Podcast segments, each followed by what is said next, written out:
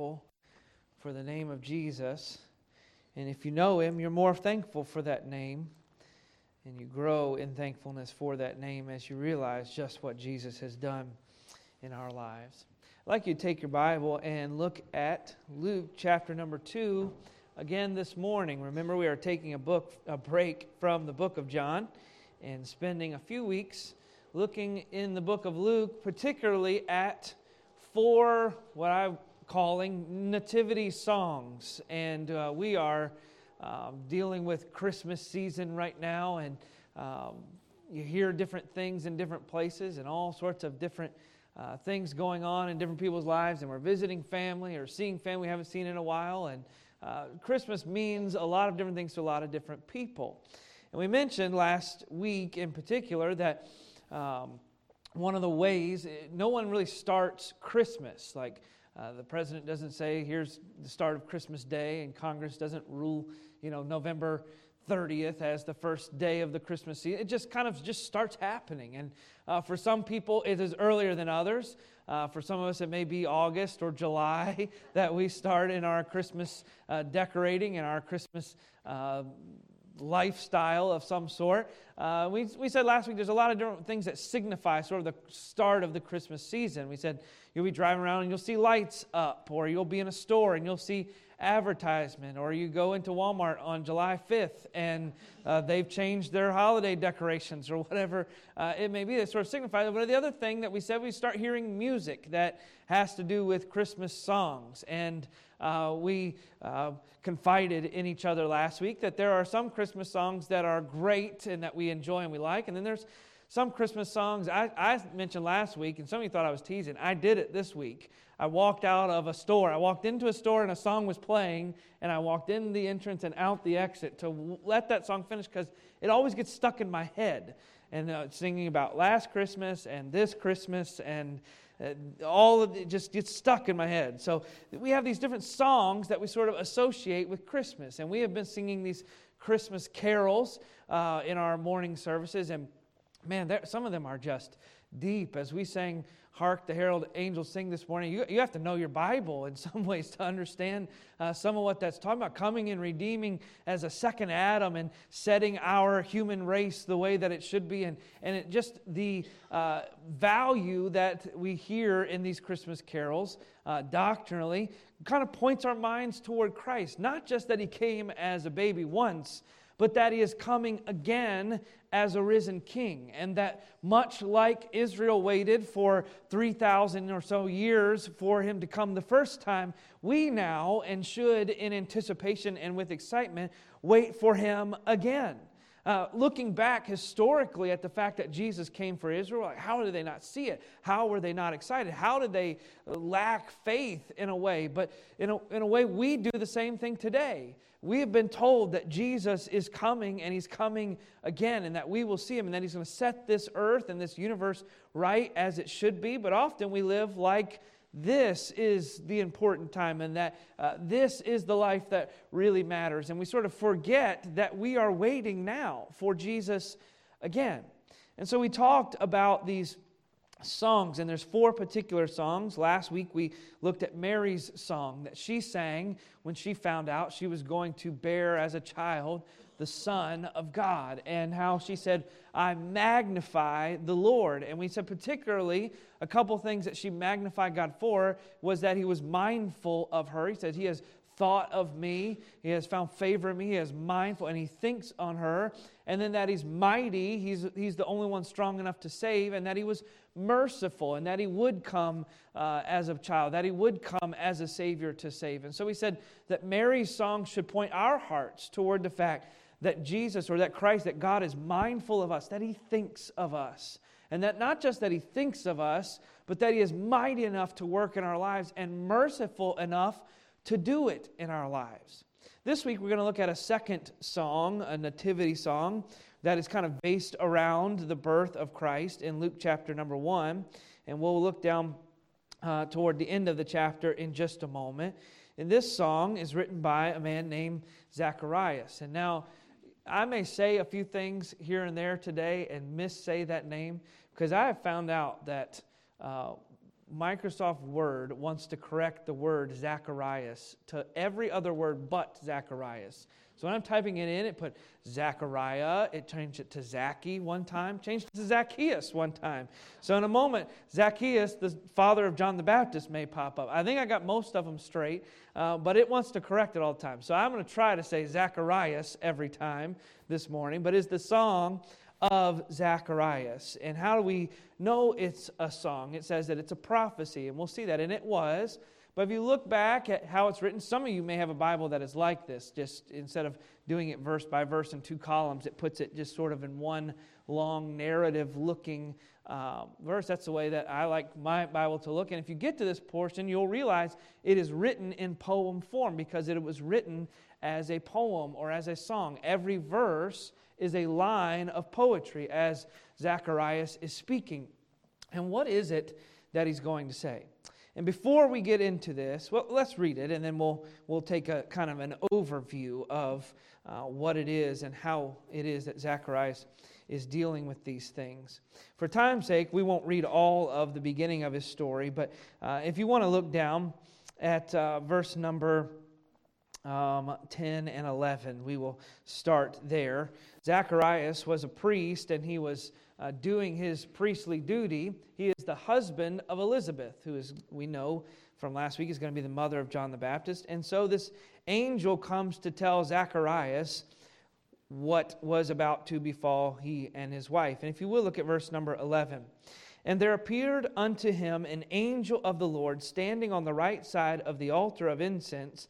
And when Zacharias saw him, he was troubled, and fear fell upon him. If you were a priest and you were doing this duty and you saw an angel, this was typically not the time you wanted to see an angel or you wanted a vision in this way from God. A lot of times it would cause fear in their hearts. And so you see that he fears. It says, But the angel said unto him, Fear not, Zacharias, for thy prayer is heard, and thy wife Elizabeth shall bear thee a son, and thou shalt call his name John. And he gives him sort of an introduction to what he's going to be. The same way the angel told Mary what Jesus would be, he tells him what his son would be. He says, And thou shalt have joy and gladness, and many shall rejoice at his birth, for he shall be great, notice this, in the sight of the Lord. We know that John the Baptist was not great, he didn't rule, he didn't sit on a throne. But we know that later in Jesus' ministry, he says, There's no man that's impacted the world the way that John the Baptist or that John did. And so he says, he, was, he will be great in the sight of the Lord. He shall drink neither wine nor strong drink, and he will be filled with the Holy Ghost, even from his mother's womb. And many of the children of Israel shall he turn to the Lord their God. Isn't that a great testimony? And wouldn't it be great? I'm thinking about my own kids, and I can't imagine being told something. They're going to help point people to God.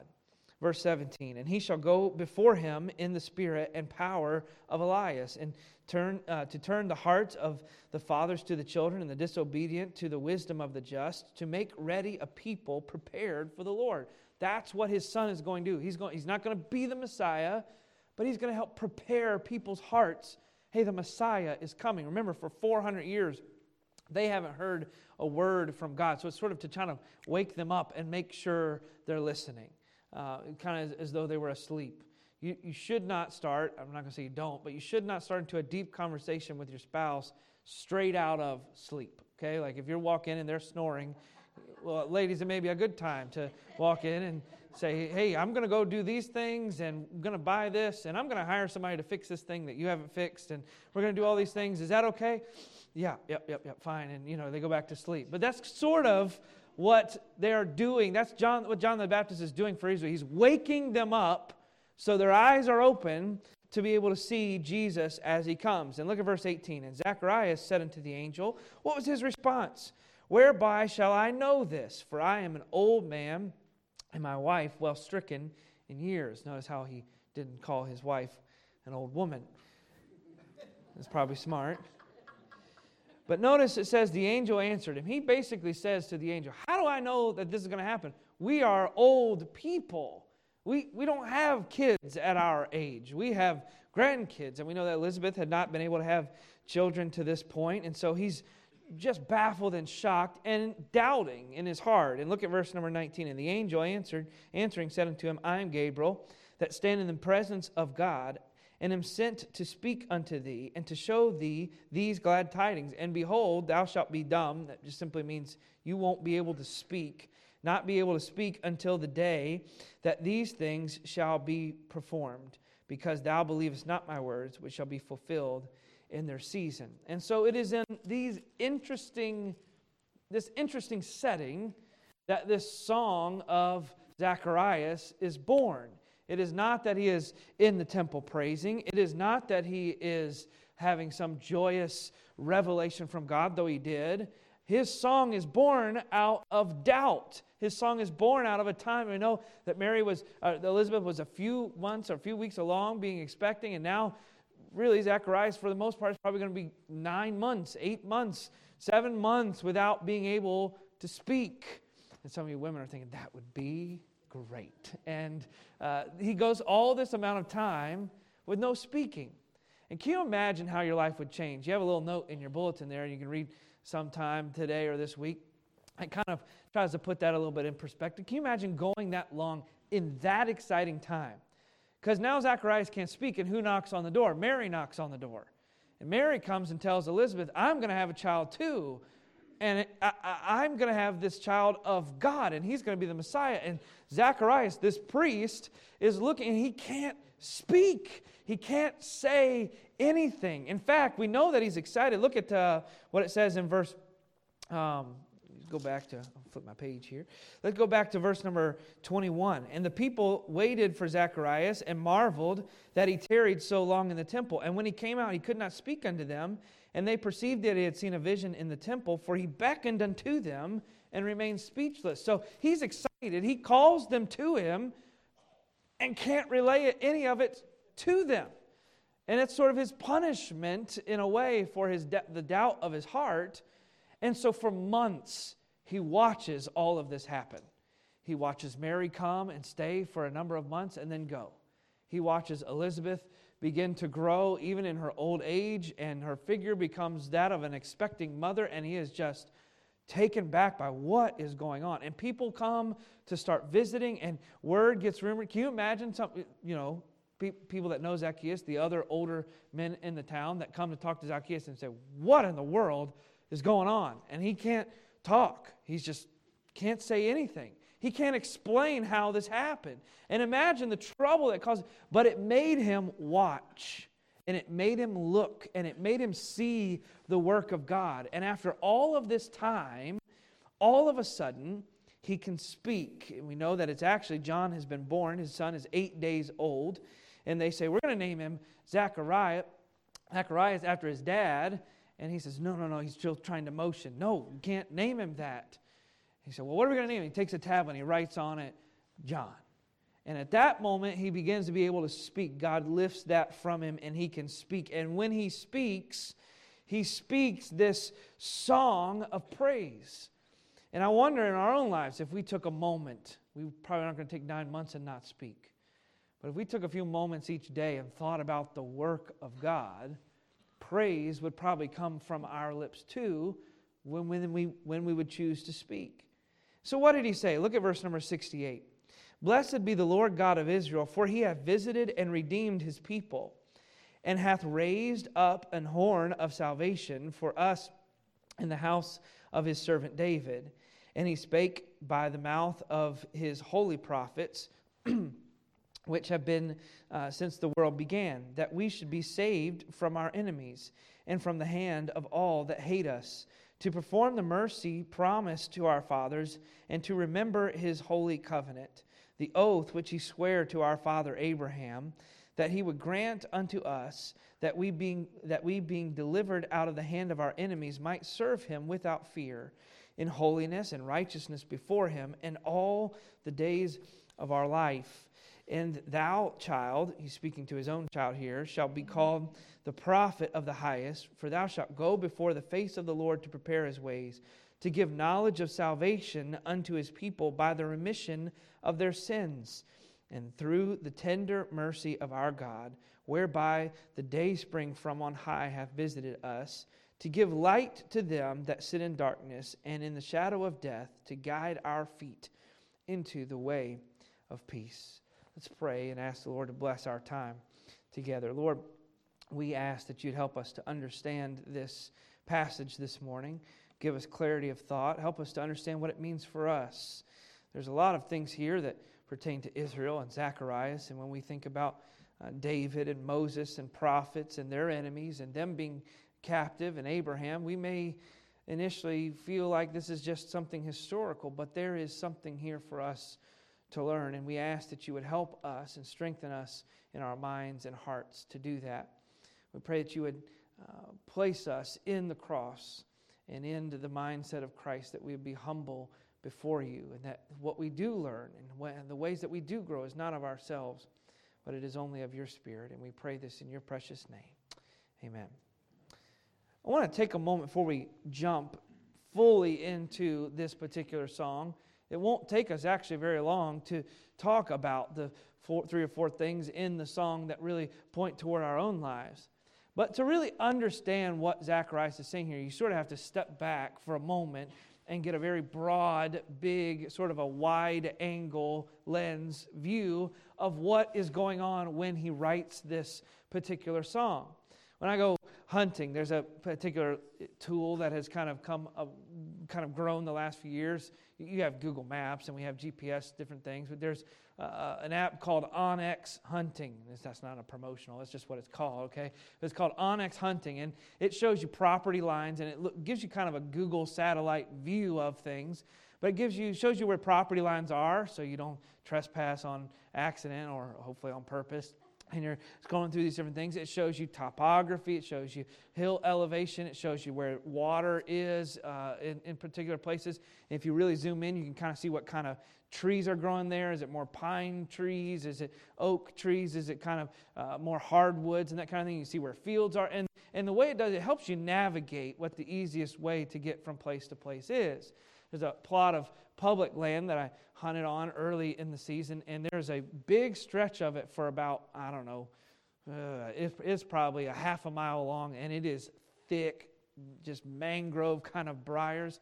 And if you just walked in there trying to hunt one day and headed into that, you'd, you'd never go through You'd never make it. You'd just give up because it would take you five hours to walk the 500 yards that you need to go. But if you go at it from the big view, from over top, you can see that that is there and plan your route around those things and understand some of the detail. You can understand what the elevation is like and where there may be a valley. And you sort of plan those things as you're going. And because you have the big view from overhead, you're able to navigate the details a little bit better. And the same is true with our view of the Bible and our view of Scripture. Sometimes we can jump right into a passage, and it almost is like jumping into the briars. And it's difficult to move through if we don't have the bigger top side view to be able to help us navigate the details that are there. And this passage in particular may be one of those that we need to kind of step back and see what is this all talking about. If you came today and you don't know much of what is these things are referring to, and if you were just kind of walking into this blindly, you may look at verse 69 and think, uh, the horn of salvation from the house of his servant David. What is he praising him for that for? And we'll talk a little bit about that. And you see this man named Abraham, this, this oath that is sworn to Abraham. And we may know as Christians some of the general things or the promises that were made to the fathers or uh, spake out of the mouth of his holy prophet since the world began in his holy covenant. And so when we're thinking about it, it would be easy to be like, well, he's just excited because this is a big Israel thing. This is for Jewish people. This is for their nationality and these different things. But it's for God's people. And if you step back and get kind of the big view, you'll understand what some of the details are and be able to navigate that a little bit better. Let me give you an example of this before we move on. Look at Luke 24 very quickly. Just as a challenge, is part of the message today to challenge us to have a wide and broad scoped view of scriptures. It helps us understand. There were songs today that we sang, and we don't have the general knowledge of some of those things scripturally. The song may mean nothing to us, but if you do, it may make that song come alive to you and how you understand it. And the same is true of Scripture. You can read a, a few verses and it may mean nothing to you. but one day you may back out and have a view of that reference or those verses from another portion of Scripture, and it may totally make that passage come alive. Look, if you would, at Luke 24. This is after Jesus has died. Two of his disciples are walking along a road to Emmaus. They're returning home full of doubt, convinced that Jesus, in a way, had tricked them somehow or he wasn't who he said he was. And Jesus comes alongside them and begins to talk to them. And he says in verse 17, What manner of communications are these that you have one to another and as you walk and are sad? They didn't recognize him, they didn't see who he was. But he says, Why are you sad? They said, Well, concerning what has happened. He says, Well, what has happened? Of Jesus of Nazareth. Well, what about Jesus of Nazareth? And look at verse 21. It says, But we trusted, past tense, that it had been he which should have redeemed Israel. And beside all this, today is the third day since these things were done. So he says, He, has died, he has gone, and he did all these amazing things. And we just don't understand how it all ended this way. Look at how Jesus reacts to that. Look at verse 25. And then he said unto them, O fools and slow of heart to believe all that the prophets have spoken, ought not Christ to have suffered these things and to enter into his glory? And notice what Jesus does. And beginning at Moses and all the prophets, he expounded unto them in all the scriptures the things concerning himself. And so Jesus really gives them, you can go back to Luke chapter 1 there. Jesus gives these people this, this big Bible study, and he says, Hey, all of the Old Testament, all the stuff Moses wrote, all the prophets, all that Psalms, it's still about me. It's about Christ. Jesus, the Bible is about the good news of Jesus. And the gospel of Jesus is the key to understanding any of the Bible in the first place. In fact, when you look at a lot of the Old Testament prophecies, and been, we've been talking about some of those in our morning classes, and the prophecies that Jesus fulfilled, some of them fulfilled very literally that he was born in Bethlehem, but even some of the Old Testament prophecies that are more figurative are filled not in a literal sense, but in a, Christ, a, a Christ sense. They're fulfilled by Christ, like the temple. He says, You raise up the temple and three, or tear down the temple, I'll raise it up in three days. It's fulfilled in Christ, in his image. And we have another one of those in Luke chapter 1, and we see it there in verse 69 It says, And hath raised up an horn of salvation. You say, What in the world is he talking about? Well, for time's sake, we won't go there. But Psalm 18:2, it says, The Lord is my strength, my light, my buckler, my shield, my mighty fortress. And in there, he says, And he is the horn of my salvation. What, does that mean? It, it's very representative of like a ram's horn to protect, to shield. And you imagine a goat or a ram that kind of backs itself to a tree and sort of pushes its way out and kind of breaks the things that it needs to in front of it to free itself. And it's giving us that picture that Christ is the one that is strong enough to barrel his way through, to push through, and to give us salvation. And so that's just a little side note as we begin, a long introduction to a short message, that it helps to understand the Bible as a whole, to understand the Bible in detail. That Christ is the key, and just as He's the key to all the Bible, He's the key to this passage as well. Sometimes at Christmas time, we can kind of take our eyes off of what it really is about and begin thinking about things that are kind of trivial and sentimental, and though those things have their place, they may be good. Can, can you imagine? We, we talk some about that some people may attend church just seldom, or they may come on a certain day of year, and some people come on Christmas Day in particular, and that's the only time somebody came to church. How confusing, in a way, that may be to not have the whole scope of the whole Bible as a whole, and then come to church on Christmas Day and hear about this child that's born to a virgin and laid in a manger. And we kind of picture camels and sheep there, and there's shepherds, and they're singing. And then, you know, they may leave and think, that's why I didn't go the other 51 weeks of the year. I have no clue what's going on. And sometimes we can take our eyes off of Christ individually as Christians. And we're so baffled by life, and we're so baffled by what's going on in our own lives because we're not looking at the broad big picture that Christ is still working in us. And though the details are hard and difficult to navigate sometimes, Christ is still guiding. And I want us to think about that as we look at these. I want you to think about the fact that in the Old Testament, Jesus is predicted. In the Gospels, Jesus is revealed. In Acts, Jesus is preached. In the epistles, Jesus is explained. And in the book of Revelation, Jesus is now expected. And that's where we stand. And we can look toward these things with joy because Jesus fulfills all these things. I want you to think for a moment what Zacharias is writing, the, the heart that Zacharias has as he's writing this. And he says, to deli- as he says, to deliver us out of the hand of our enemies, that we might serve him without fear. Think about how long Israel had suffered in some way or another. God calls his people from Abraham and from his sons, and then they are taken into captivity in a way. They move there, but then eventually they grow to the place and they're taken into captivity by Egypt. Egypt represses them. And I'm sure that as Zacharias is writing this, he's thinking back to that time that they are set free from Egypt by the blood of a lamb and the Passover feast that would one day point to a better lamb in Jesus Christ and his coming that Zacharias is now talking about. Think about the excitement as Zacharias is writing this. Yeah, yeah, we remember when we were set free from Egypt by this other little lamb and this Passover and all these different things. And now one is coming, the one, the one that all these things are pointing to. He is coming. And then they're taken into the promised land, and there, as they normally did, they kind of bumble through some things and they mess up, and they're taken into captivity again and again. And there's judges, and there's battles, and there's fightings, and there's chaos. And now Zacharias is looking back saying, The one to bring us peace and fix all those things is going to come.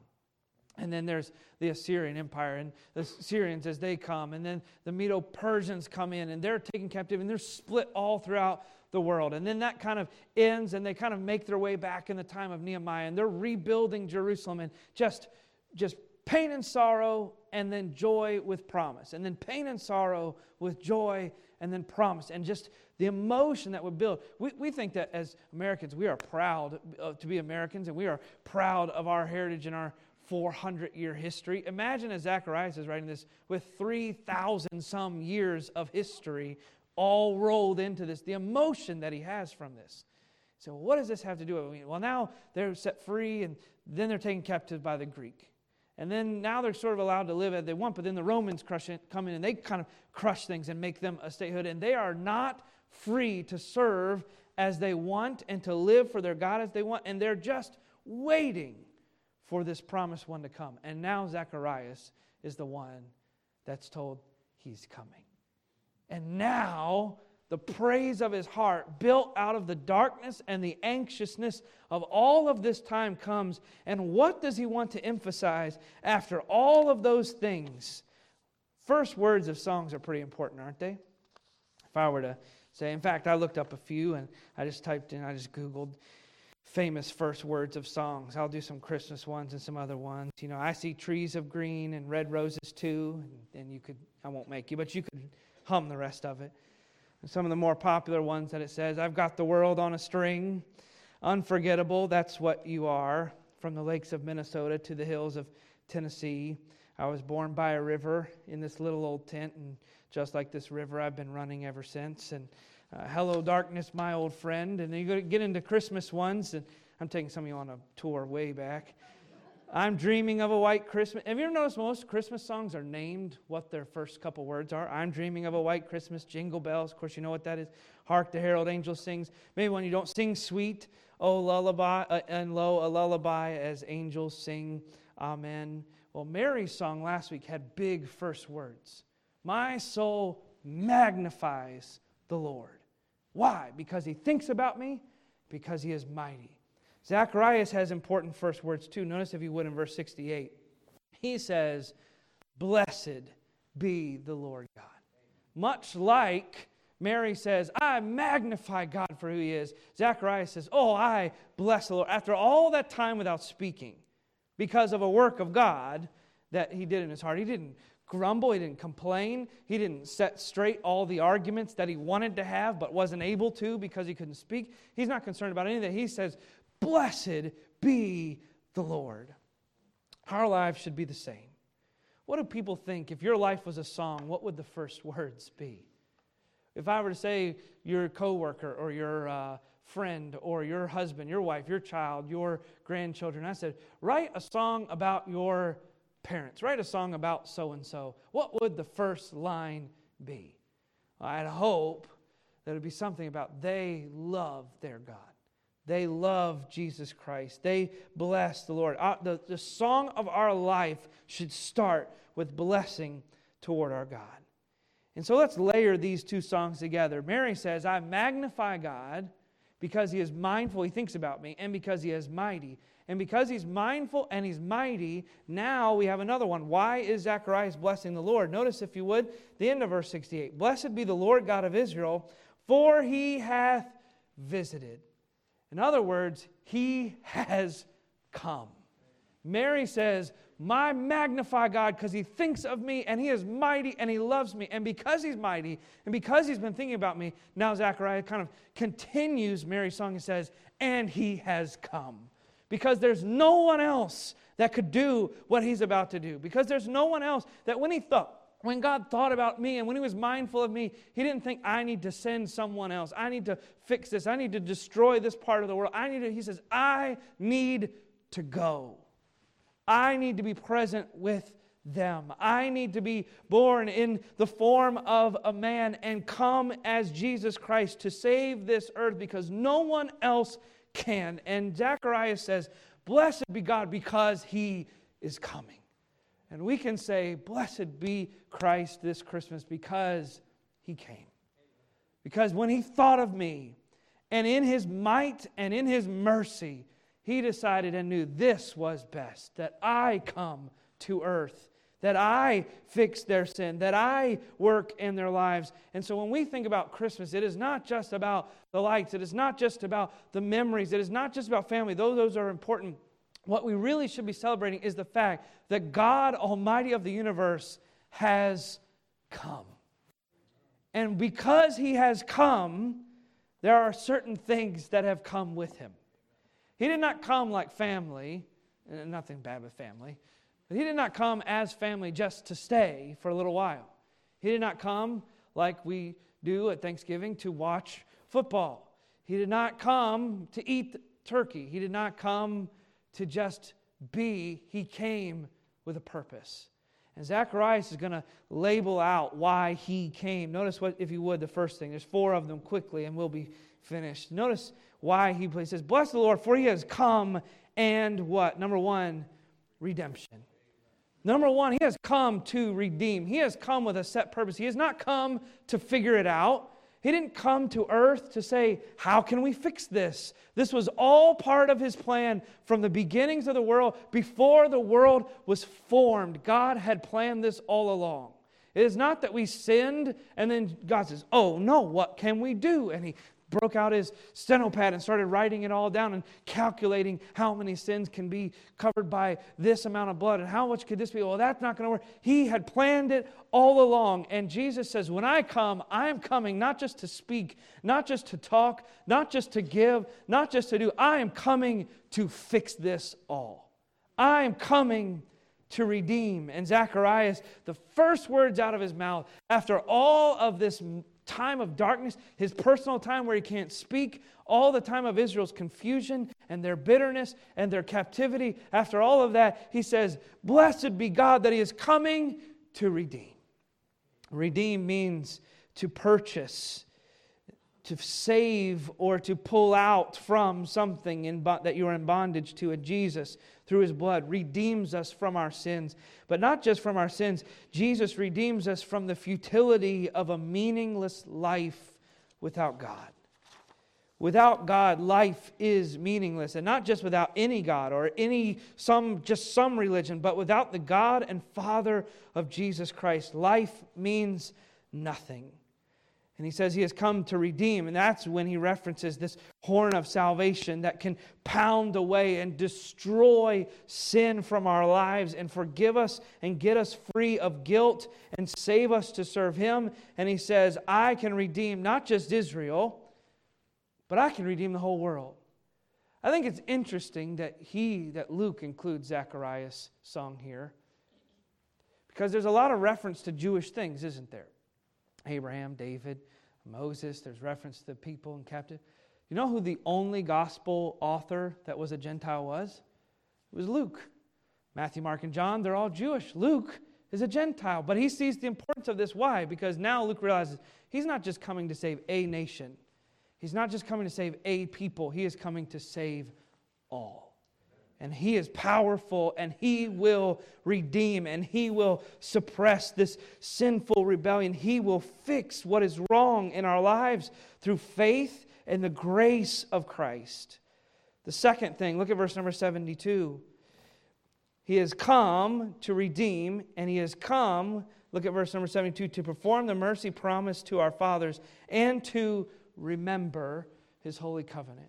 He has come to redeem, and he has come because he remembers.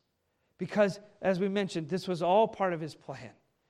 There was no mess up. There was no mistake. All the way back when God made his covenant with Abraham in Genesis 12, now Jesus has finally come to fulfill all of those things and to fix and finish all of those promises. Aren't you good, glad that God is a God that keeps his promises? A God that remembers. Have you ever forgotten something because of a circumstance? Um, there's a lot of different things going on in our ministries and different things. And uh, you know, you'll be walking around here, oh, I got to do this. And then, you know, our buildings are old. They're some, some parts of them 50 some years old, and something will break. And so we got, I got to go, we got to go help take care of that. And then I forget what I was doing in the first place. And then that doesn't get done. Oh, I was on the phone. Oh, they're still on hold. That's not good, you know. And uh, two hours later, and we kind of forget these different things. Have you ever done something with your child and something that your child does? Let's say that my children, since yours are perfect, your child does something your child does something and it makes you forget what you were going to be doing, and now you're dealing with whatever bad thing that they did. Well, we, we have done that, right? Aren't you glad God does not work that way? Aren't you glad that God wasn't like, I promised to send a Messiah, and then the world got so bad, he's like, whoa, Ed is terrible down there. And he's so distracted by sin that he just, for some reason, doesn't sin. Or he's so angered by our rebellion that he chooses not to keep his promise. But here he says, I praise God that he's coming to redeem because he remembers that he promised us a long, long time ago. And you think about your own life this morning, aren't you glad that God has redeemed you and that each and every day he remembers you? And in the sorrow of your heart and in the difficult times of life, he still remembers.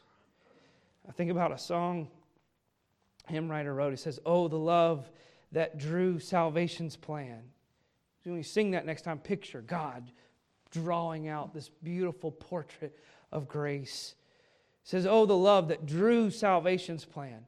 Oh, the grace then that brought it down to man. Oh, the mighty gulf that God spanned through Calvary. And mercy there was, and grace was great and it was free because God remembered his promise. I want to lead you to the third thing. Look at verse 77. They're all ours this morning. I don't typically do that on purpose, but when the Bible gives them to us and ours, we'll try to keep them there. Look at verse 77. To give knowledge of salvation unto his people by the remission of their sins. Remission, simply by definition, is the cancellation of debt. And God has come, he says. Jesus has come. Zacharias, speaking of this coming Messiah, this one has come to cancel your debt. What if you got a note from your, not, not your home, from the bank's home that you live in tomorrow? And it, some of you have gotten that notice, and, and it has said, You're paid and done. And that, I'm sure that is a good feeling. I'm a little ways off from that. But it is done, it is canceled, it is gone. And he says, Jesus has come not to save you, then enslave you, not to free you, to then force you into things that he wants for his own demands, though we do serve him out of that salvation. God has come, Jesus has come. He does not act toward us as a brutal Lord, but he cancels and forgives that debt and he sets us free. And when we sing of Christmas, we're not singing just of a baby. We're not just singing of a manger. It's not about cows and it's not about camels. It's not even about angels. It is about the fact that Christ came to redeem because God remembered his promise and he has canceled your debt. And when the world looks to us as Christians at a Christmas time, it is not about how well we have decorated our house, though I have decorated my house. It is, I have lights on the outside and lights on the inside, and my kids are putting lights anywhere they can find them. That is a good thing. It is not how many Christmas songs you know. It's not about how well we bake. It is about the fact that Jesus has redeemed us, that He has set us free. And it leads us to the last thing I added this R because it's really a bunch of words combined into one. God has redeemed, God has remembered, He has given remission for sins, and in the end, He revolutionizes our lives. And where do we see that? Look, if you would, in verse number 78. In forgiving their sins, it leads right in verse 78 through the tender mercy of our God, whereby the day spring, that simply means the sun is a figuratively, whereby the sun from on high hath visited us. They were living in darkness and, and spiritually. Their God had not spoken to them in so long. And now he says, I feel the warm spiritual rays of the light of the sun coming over the horizon, and that super long night of doubt is over. Have you ever had that feeling? God works in your life that way. A season of doubt, a season of night, and a season of darkness. But he says, I'm not just here to take the darkness away. Look at verse 79. But to give light unto them that sit in darkness. And notice this, and in the shadow of death, to guide our feet into the way of peace. This world, have you ever noticed this world tries to run everywhere but death? It's the one thing that is guaranteed, and it's the one thing that we don't want. It's the one thing that makes us uncomfortable. But notice his phrase there. He says, the shadow of death. He doesn't say he's going to guide our feet in just death. It's a shadow of death. Can shadows hurt? Can shadows harm? Has a shadow ever slapped you in the face? If it has, it's weird. For most of us, no, it hasn't. Because he says death is a shadow of sorrow. And though it is uncertainty, and though there is problem, and though there is heartbreak, it cannot destroy. And this Jesus will guide us into peace. Look back at verse 74. 75 is closed. That he would grant unto us that we, being delivered out of the hand of our enemies, might serve him without fear, in holiness and righteousness before him all the days of our lives. And so, the message of this song of Christmas that Zacharias writes is God redeems because God remembers. And in remembering, He has given remission and forgiveness. He has canceled your sins. And in all three of those, He now has decided to change your life, to let you live like no one else on this earth can live, to let you live free of doubt, free of a guilty conscience, when you go to work, you realize that if you lose your job tomorrow, your life does not end because your Savior does not end. When you go to the doctor this week and they give you some bad diagnosis, that your life does not end, that it is a shadow of death because God has given light in the darkness. And when you sorrow in your heart and you grieve that it is just a shadow, and you do not grieve the way others grieve, but without hope, that you grieve with the hope of Christ. And that when we are tempted to sin this week, when we go to our jobs, when we go to our places that we live, when I am tempted to sin, I don't have to give in. And it's not that I can be like, oh, I'm not going to give in, but I'm not going to have as much fun. I'm not going to have the pleasure. I'm not going to have the enjoyment of it. I can be content that God's way is best because He changes and revolutionizes who I am as a person if I trust in Him. He turns our lives inside out, He creates a living paradox in us. We don't make sense. We shouldn't. Think about these words and we'll finish. Amazing grace, how sweet the sound that saved a wretch, a bum like me. I once was lost, but now I am found. And like these Israelites in darkness, I was blind, but now I can see. It was grace that first taught my heart to fear, and then grace relieved my fears. My fears relieved. How precious did that grace appear the hour that I first believed. If you have this morning believed, Christmas should mean something very different to you. It's not about presents and lights and candy and moments and memories. It is about the fact that your God has redeemed you, remembered you. He has canceled your debt and changed your life. And now He is causing, calling you to serve and wait patiently for His return. O perfect redemption, the purchase of blood. To every believer, the promise of God. The vilest offender who truly believes in that moment from Jesus, a pardon receives. And like Zacharias, we are thankful this morning for his grace. Lord, we love you.